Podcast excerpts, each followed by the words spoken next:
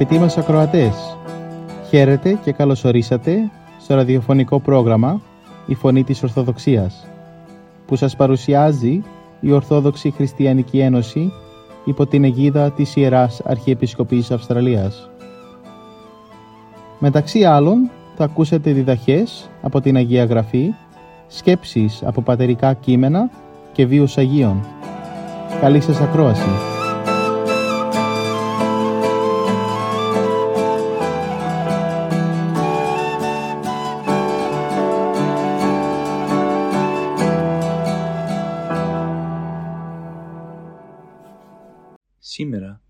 Θα μας μιλήσει ο γιατρός Ιωάννης Δημητρίου για την σημερινή Ευαγγελική Περικοπή όπου ο Κυρίος κηρύττει την αγάπη προς τους εχθρούς από του Καταλουκά Ευαγγελίου κεφάλαιο 6 στίχη 31 έως 36.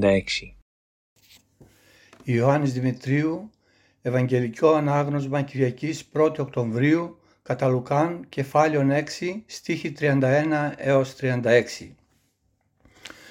Απλός ο κανόν, ευθύς, αλλά ανηφορικός ο δρόμος που οδηγεί το άτομο στην πραγματική χαρά, την οικογένεια στην ειρηνική ζωή, την κοινωνία στην αρμονική συμβίωση. Σαφή, καθαρά τα λόγια του Κυρίου, τα οποία και ανταποκρίνονται στις εσωτερικές αγαθές διαθέσεις του ανθρώπου. Κριτήν της συμπεριφοράς μας προς τους άλλους θέτει ο Κύριος αυτόν τούτον τον εαυτόν μας. Την εσωτερική φωνή που ο ίδιος ο Θεός έχει βάλει μέσα μας. Καθώς θέλετε να ποιώσει μείνει άνθρωποι, είπε ο Κύριος, και εμείς ποιείτε αυτής ομοίως. Κανόν ζωής και συμπεριφοράς, τον οποίον και ο απλούστερος των ανθρώπων τον εννοεί, τον ευρίσκει ορθόν και μπορεί να τον εφαρμόσει. Ένας άνθρωπος ο οποίος ποθεί το καλό όχι μόνο του εαυτού του, αλλά και των συνανθρώπων του, εάν τον ερωτήσετε τι χρειάζεται για να ζήσουν ειρηνικοί μεταξύ των οι άνθρωποι, θα σας απαντήσει να εφαρμόζουν αυτόν τον χρυσούν κανόνα τον οποίο ο Κύριος καθιέρωσε.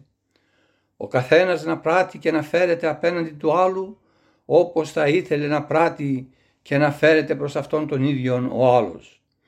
Και αν θελήσουμε να αναλύσουμε σύμφωνα με τα λόγια του Κυρίου αυτόν τον κανόνα θα είχαμε δύο απόψεις να σημειώσουμε. Μία που δεν έχει και μεγάλη αξία αλλά οπωσδήποτε χρειάζεται στην κοινωνική ζωή και μία άλλη ανωτέραν, υψηλήν, δεσμών τελειότητος και θεμέλιων ειρήνης και χαράς. Η πρώτη αναφέρεται στην εκπλήρωση ενός στοιχειοδεστάτου χρέους μας, μιας απαραίτητου και αυτονοήτου συνεπίας στην ζωή μας, ενός βασικοτάτου καθήκοντος τιμής, να αγαπούμε εκείνους που μας αγαπούν, να πράττουμε το αγαθόν εις εκείνους που μας έκαναν το καλό, να ευεργετούμε εκείνους που μας ευεργέτησαν, να δανείζουμε εκείνους που μας έδωσαν δάνειον όταν εμείς είχαμε βρεθεί σε οικονομική ανάγκη. Θα πείτε, είναι αυτό αρετή, επήρες και έδωσες. Τι σπουδαίο έκαμες. Στην πραγματικότητα δεν είναι αρετή, είναι μια συναλλαγή, μια ανταπόδοσης.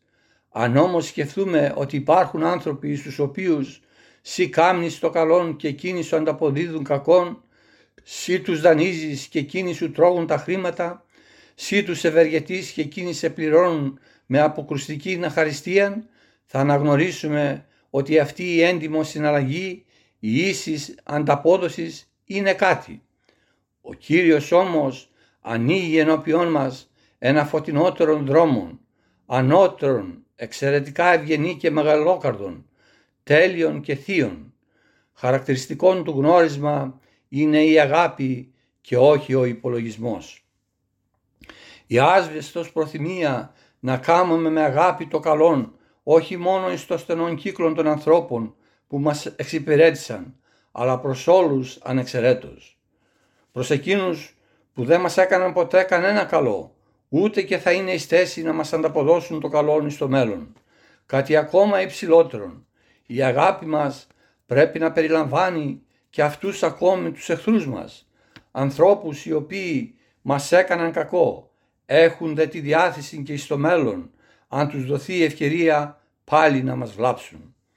Διότι λέγει ο Κύριος, αν αγαπάτε μόνο αυτούς που σας αγαπούν, αν ευεργετείτε αυτούς που σας ευεργέτησαν, αν δανείζετε μόνο αυτούς οι οποίοι σας εδάνησαν, τι το αξιόλογον πράτε; Μια τέτοια συμπεριφορά μεταξύ των έχουν και οι αμαρτωλοί. Αγαπάτε τους εχθρούς ημών και αγαθοποιείτε και δανείζετε μηδέν απελπίζοντες. Και αυτά ακόμη τα χρήματα που θα δώσετε ως δάνειον αν σεις είστε ευκατάστατοι, ο δε άλλος είναι φτωχός, μην είστε απαιτητικοί. Δώσατε του μακράν προθεσμίαν, μη του ζητείτε τόκους. Γενικώς δώσατε του κάθε ευκολίαν, ώστε να μην στεναχωρηθεί ο φτωχός αδελφός. Αν σεις εζούσατε την δύσκολη κατάσταση εκείνου, έτσι δεν θα ήθελατε να φερθεί προς σε ο δανειστής σας; Παράδειγμα όλων μας ας είναι ο Πανάγαθος Κύριος. Περιβάλλει Αυτός με άπειρον αγάπη όλους, όχι μόνο τους καλούς, αλλά και τους κακούς. Όχι μόνο εκείνους που τον σέβονται, που τον ευγνωμονούν και αγωνίζονται να εφαρμόζουν το θέλημά του, αλλά και τους ασαβείς, τους πονερούς και αχαρίστους. Αυτούς που κάθε μέρα τον ευρίζουν με τα λόγια και με τα έργα των, μολονότι συνεχώς απολαμβάνουν τις δωρεές του και κατακλείει ο Κύριος αυτών των υπέροχων κανόνων της τελείας κοινωνικής συμπεριφοράς με την βαρισίμαντον προτροπήν.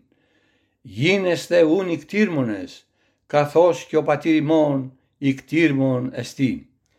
Γίνεστε σπλαχνικοί προς τον πλησίον σας, συμπονετικοί στις δυστυχίες του, οποιοδήποτε κι αν είναι αυτός, όπως και ο Θεός ο ουράνιος πατέρας σας είναι ευσπλαχνικός προς όλους και προς σας τους ιδίους. Τάχα και εμείς οι άνθρωποι που πιστεύουμε και σεβόμεθα τον Θεό είμαστε πάντοτε εντάξει απέναντί Του.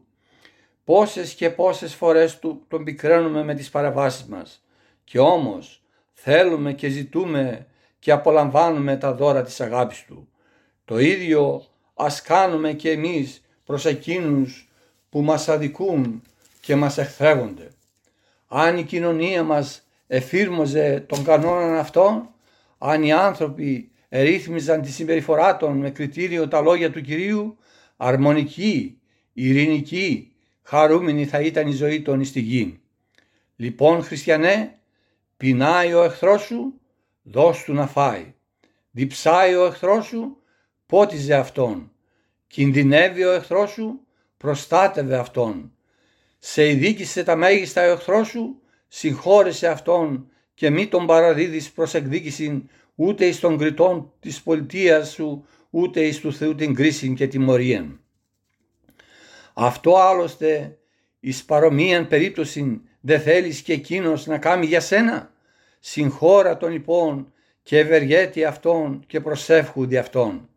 Τότε εφαρμόζεις το καθώς θέλετε ή να ποιώσει ημίν οι άνθρωποι. Τότε γίνεσαι Υιός του υψίστου. Τότε εξασφαλίζεις και τον πολλήν μισθών εν ουρανής που υπόσχεται ο περιπάντας αγαθός Κύριος. Τότε και τους εχθρούς σου τους κάνεις φίλους και το παράδειγμα της αγάπης δίδεις.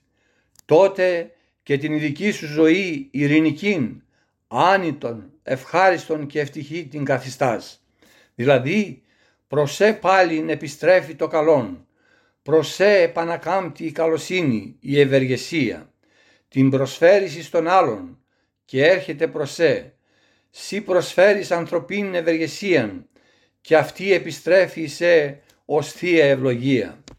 Σύ δίδεις επίγεια, υλικά και πρόσχερα και αυτά γίνονται διεσέ και υλικά πολλαπλάσια και πνευματικά αιώνια αυτό τον καιρό φέρει συγνώμη, τον καρπό φέρει συγνώμη και ανεξικακία. Αυτή την ευλογία έχει προς τους εχθρούς τελή αγάπη και ευσπλαχνία. Δεν αξίζει να την αποκτήσουμε, δεν είναι ανάγκη ως χριστιανοί αυτή την τελειοτάτη και διόλους μας σωτηρίαν αγάπη να επιδεικνύομεν; Ας έχουμε λοιπόν όλοι ως μέτρων και οδηγών των πραξεών μας τον Χριστού κανόνα του σωτήρος καθώς θέλετε ή να ποιώσει ημίν άνθρωποι και εμείς ποιείτε αυτής ομοίως. Θα ομοιάσουμε έτσι όλοι προς τον Πανάγαθο και πολυέσπλαχρον Θεόν και θα κληρονομήσουμε την βασιλεία των ουρανών γέννητο.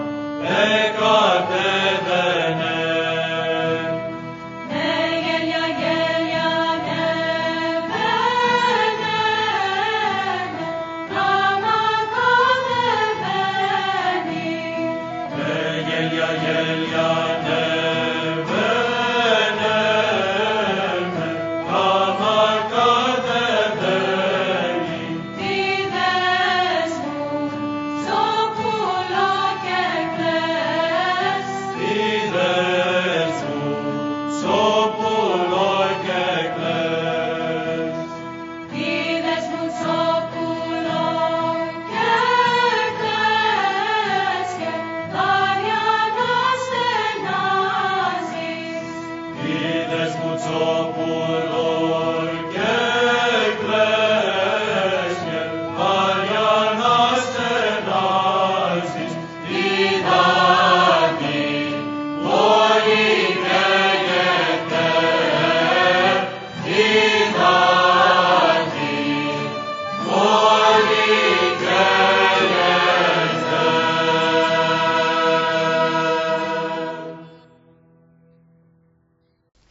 Από τους βίους των Αγίων.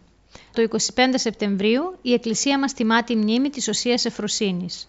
Στο πρόγραμμά μας σήμερα θα αφιερώσουμε μερικές σκέψεις από τη ζωή της. Η Οσία Εφροσύνη ήταν μοναχοκόρη και πολύ πλούσια. Ο πατέρας της, Πανφούτιος, ήταν ο πλουσιότερος της Αλεξάνδρειας και μαζί με τη σύζυγό του διακρινόταν για τη θερμή πίστη του στο Θεό.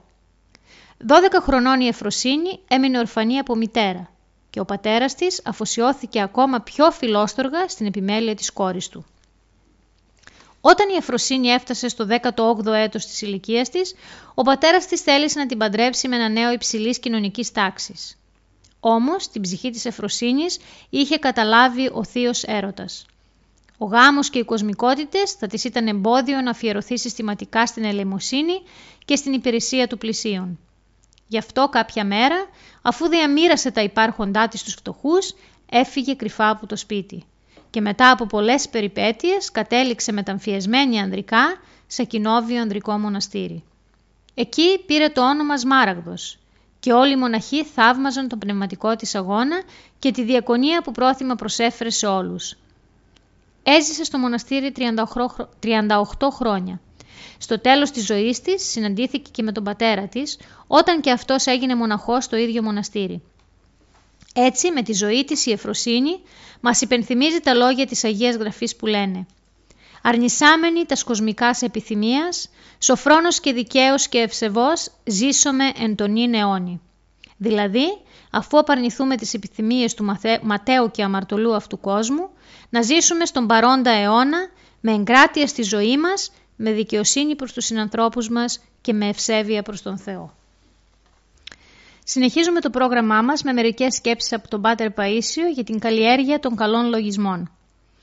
Γέροντα, οι καλοί λογισμοί έρχονται μόνοι τους ή πρέπει να τους καλλιεργώ; Πρέπει να τους καλλιεργείς, να παρακολουθείς τον εαυτό σου, να τον ελέγχεις και να προσπαθείς όταν ο εχθρός σου φέρνει κακούς λογισμούς, να τους διώχνεις και να τους αντικαθιστάς με καλούς λογισμούς.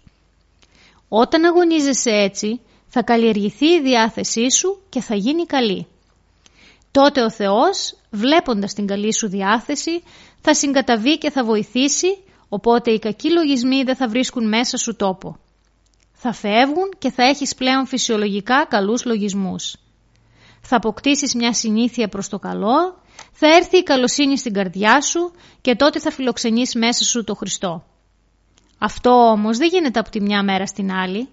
Χρειάζεται χρόνος και συνεχής αγώνας για να λάβει η ψυχή το στέφανο της νίκης τότε πια ο πόλεμος εξαλείφεται για πάντα. Διότι οι πόλεμοι είναι ξεσπάσματα εσωτερικής ακαταστασίας που την εκμεταλλεύονται οι προπαγάνδες των εχθρών. Δηλαδή γέροντα όσοι έχουν καλούς λογισμούς τον πέτυχαν με αγώνα. Ανάλογα. Άλλοι άνθρωποι έχουν από την αρχή της πνευματικής τους ζωής καλούς λογισμούς και έτσι προχωρούν.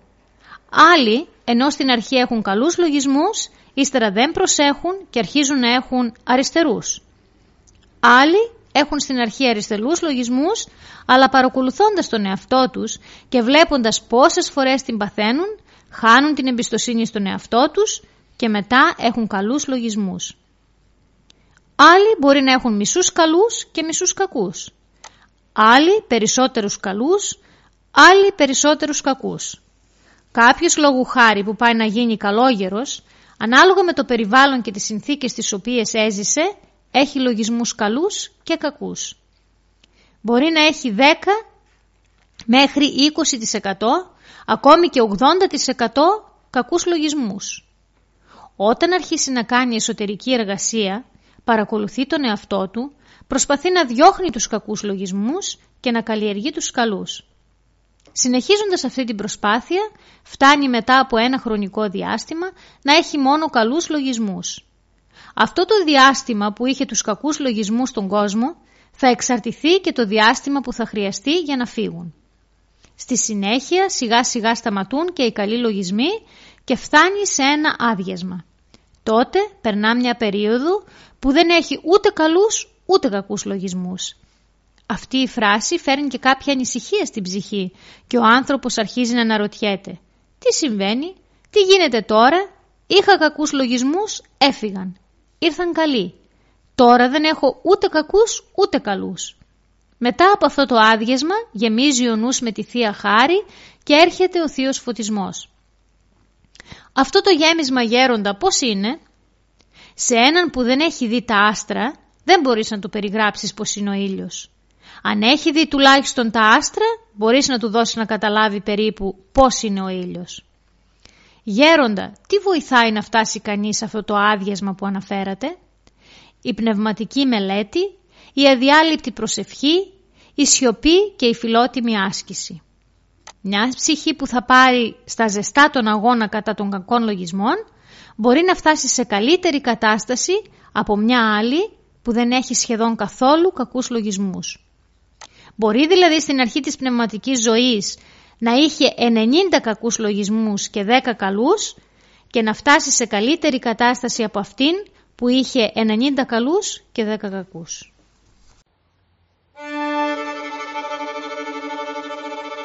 Άκρα του τάφου σιωπή στον κάμπο βασιλεύει.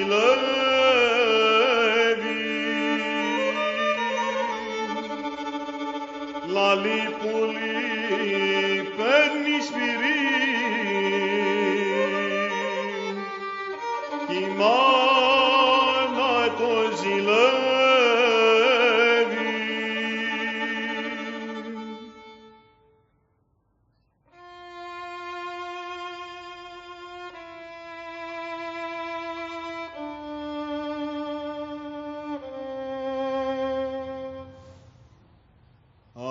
atra puta fusi opim, ston cambor vasilevim, la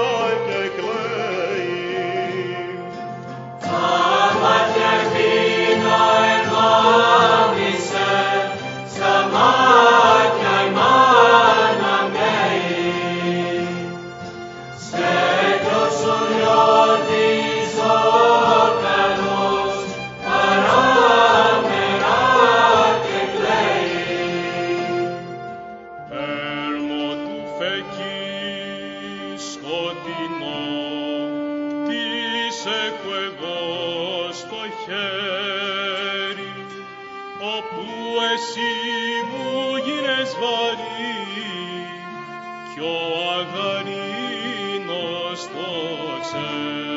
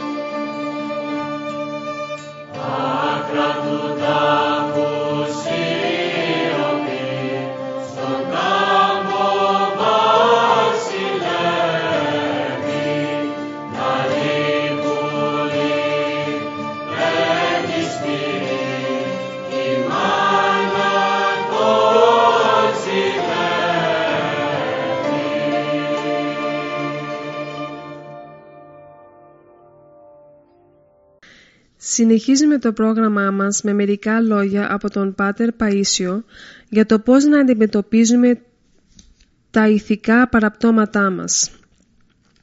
Όταν βλέπουμε κάτι άσχημο, να το σκεπάζουμε και όχι να το διαπομπεύουμε. Δεν είναι σωστό να γίνονται γνωστά τα ηθικά παραπτώματα. Ας υποθέσουμε ότι στον δρόμο υπάρχει μία καθαρισία. Ένας συνετός άνθρωπος, αν περάσει από εκεί, θα πάρει μια πλάκα και θα τη σκεπάσει για να μην προξενεί αηδία. Ένας ασύνατος όμως, αντί να τη σκεπάσει, μπορεί να αρχίσει να την ανακατεύει και να σκορπίζει περισσότερο τη δυσοδεία της. Έτσι και όταν αδιάκριτα δημοσιοποιούμε τις αμαρτίες των άλλων, προξενούμε μεγαλύτερο κακό. μια μάνα όταν έχει μια κόρη που είναι πόρνη, δεν την διασύρει και δεν την εξευτελίζει μπροστά στους άλλους, αλλά κάνει ό,τι μπορεί για να αντικαταστήσει το όνομά της. Θα πωλήσει ό,τι έχει και δεν έχει, θα την πάρει να πάνε σε άλλη πόλη, θα κοιτάξει να την πατρέψει και να διορθώσει έτσι την παλιά της ζωή. Αυτό ακριβώς είναι και ο τρόπος της Εκκλησίας. Βλέπεις ο καλός Θεός μας ανέχεται με αγάπη και δεν θεατρίζει κανέναν, αν και γνωρίζει τα χάλια μας ως καρδιογνώσεις. Και οι Άγιοι ποτέ δεν πρόσβαλαν αμαρτωλό άνθρωπο μπροστά στον κόσμο, αλλά με αγάπη, με λεπτότητα πνευματική και με τρόπο μυστικό βοηθούσαν για τη διόρθωση του κακού. Εμείς όμως, αν και είμαστε αμαρτωλοί, κάνουμε το αντίθετο, σαν υποκριτές. Πρέπει να προσέχουμε, να μην παραξηγούμε εύκολα και νομίζουμε πως ό,τι κάνουν οι άλλοι είναι κακό. Γέροντα, αναφερθήκατε στην δημοσιοποίηση των ηθικών παραπτωμάτων. Άλλου είδους αμαρτίες ή αρρωστημένες καταστάσεις χρειάζεται σε μερικές περιπτώσεις να γνωστοποιούνται; Κοίταξε να σου πω. Εγώ το κάνω αυτό σε μερικούς γνωστούς. Βλέπω παραδείγματος χάρη κάποιον να κάνει μία ταξία και να σκανδαλίζει και τους άλλους. Του λέω μία, πέντε, δέκα, είκοσι, τριάντα φορές να διορθωθεί, αλλά αυτός δεν διορθώνεται. Δεν έχει όμως δικαίωμα να, να συνεχίζει μια ταξία μετά από επαναλημμένες υποδείξεις γιατί παρασύρονται και οι άλλοι και το μιμούνται.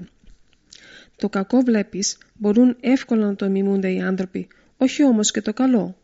Γι' αυτό αναγκάζομαι ύστερα να το πω και σε άλλους που βλέπουν την αταξία αυτή για να τους προφυλάξω. Όταν δηλαδή λέω αυτό που κάνει ο τάδε δεν με αναπαύει, δεν το λέω για να κατακρίνω αφού το έχω πει 500 φορές τον ίδιο, αλλά γιατί οι άλλοι που βλέπουν το κουσούρι, που, το κουσούρι του επηρεάζονται, το μιμούνται και μάλιστα λένε αφού ο γέροντας Παΐσιος δεν του λέει τίποτα, άρα είναι καλό. Αν δεν πω τον λογισμό μου ότι δεν με αναπαύει αυτή η κατάσταση, δίνω την εντύπωση ότι το ευλογώ, ότι και εγώ αναπαύομαι σε αυτή την κατάσταση. Έτσι καταστρέφεται το σύνολο, γιατί μπορεί να νομίζουν ότι είναι σωστή η τακτική του άλλου και για να την εφαρμόσουν. Και τι βγαίνει μετά, νομίζουν εντωμεταξύ ότι δεν το έχω πει στον ίδιο. Δεν ξέρουν ότι με έσκασε ο άλλος τόσο, τόσο καιρό. Έχουμε και τον διάβολο που λέει «Δεν πειράζει και να το κάνεις. Βλέπεις και ο άλλος το κάνει και ο γέροντας Παΐσιος δεν του λέει τίποτα». Γι' αυτό όταν βλέπω ότι κάποιος συνεχίζει τον τυπικό του κάνοντας μια ταξία, ενώ του έχω πει να την διορθώσει, μετά λέω πάνω σε μια συζήτηση σε, σε όποιον τον γνωρίζει, αυτό που κάνει ο τάδε δεν με αναπαύει για να τον προφυλάξω και να μην βλαφτεί. Αυτό δεν είναι κατάκριση. Να μην τα μπλέκουμε τα πράγματα.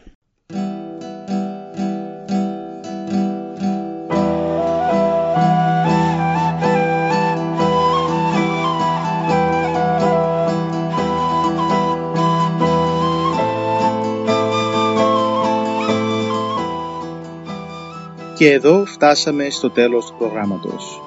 Σας ευχαριστούμε για τη συντροφιά σας. Θα είμαστε και πάλι κοντά σας την επόμενη εβδομάδα. Μπορείτε επίσης να μας παρακολουθήσετε στο Facebook, Spotify και στο YouTube. Κανάλι «Η Φωνή της Ορθοδοξίας». Αγαπητοί μας ακροατές, ο Θεός μαζί σας. Χαίρετε.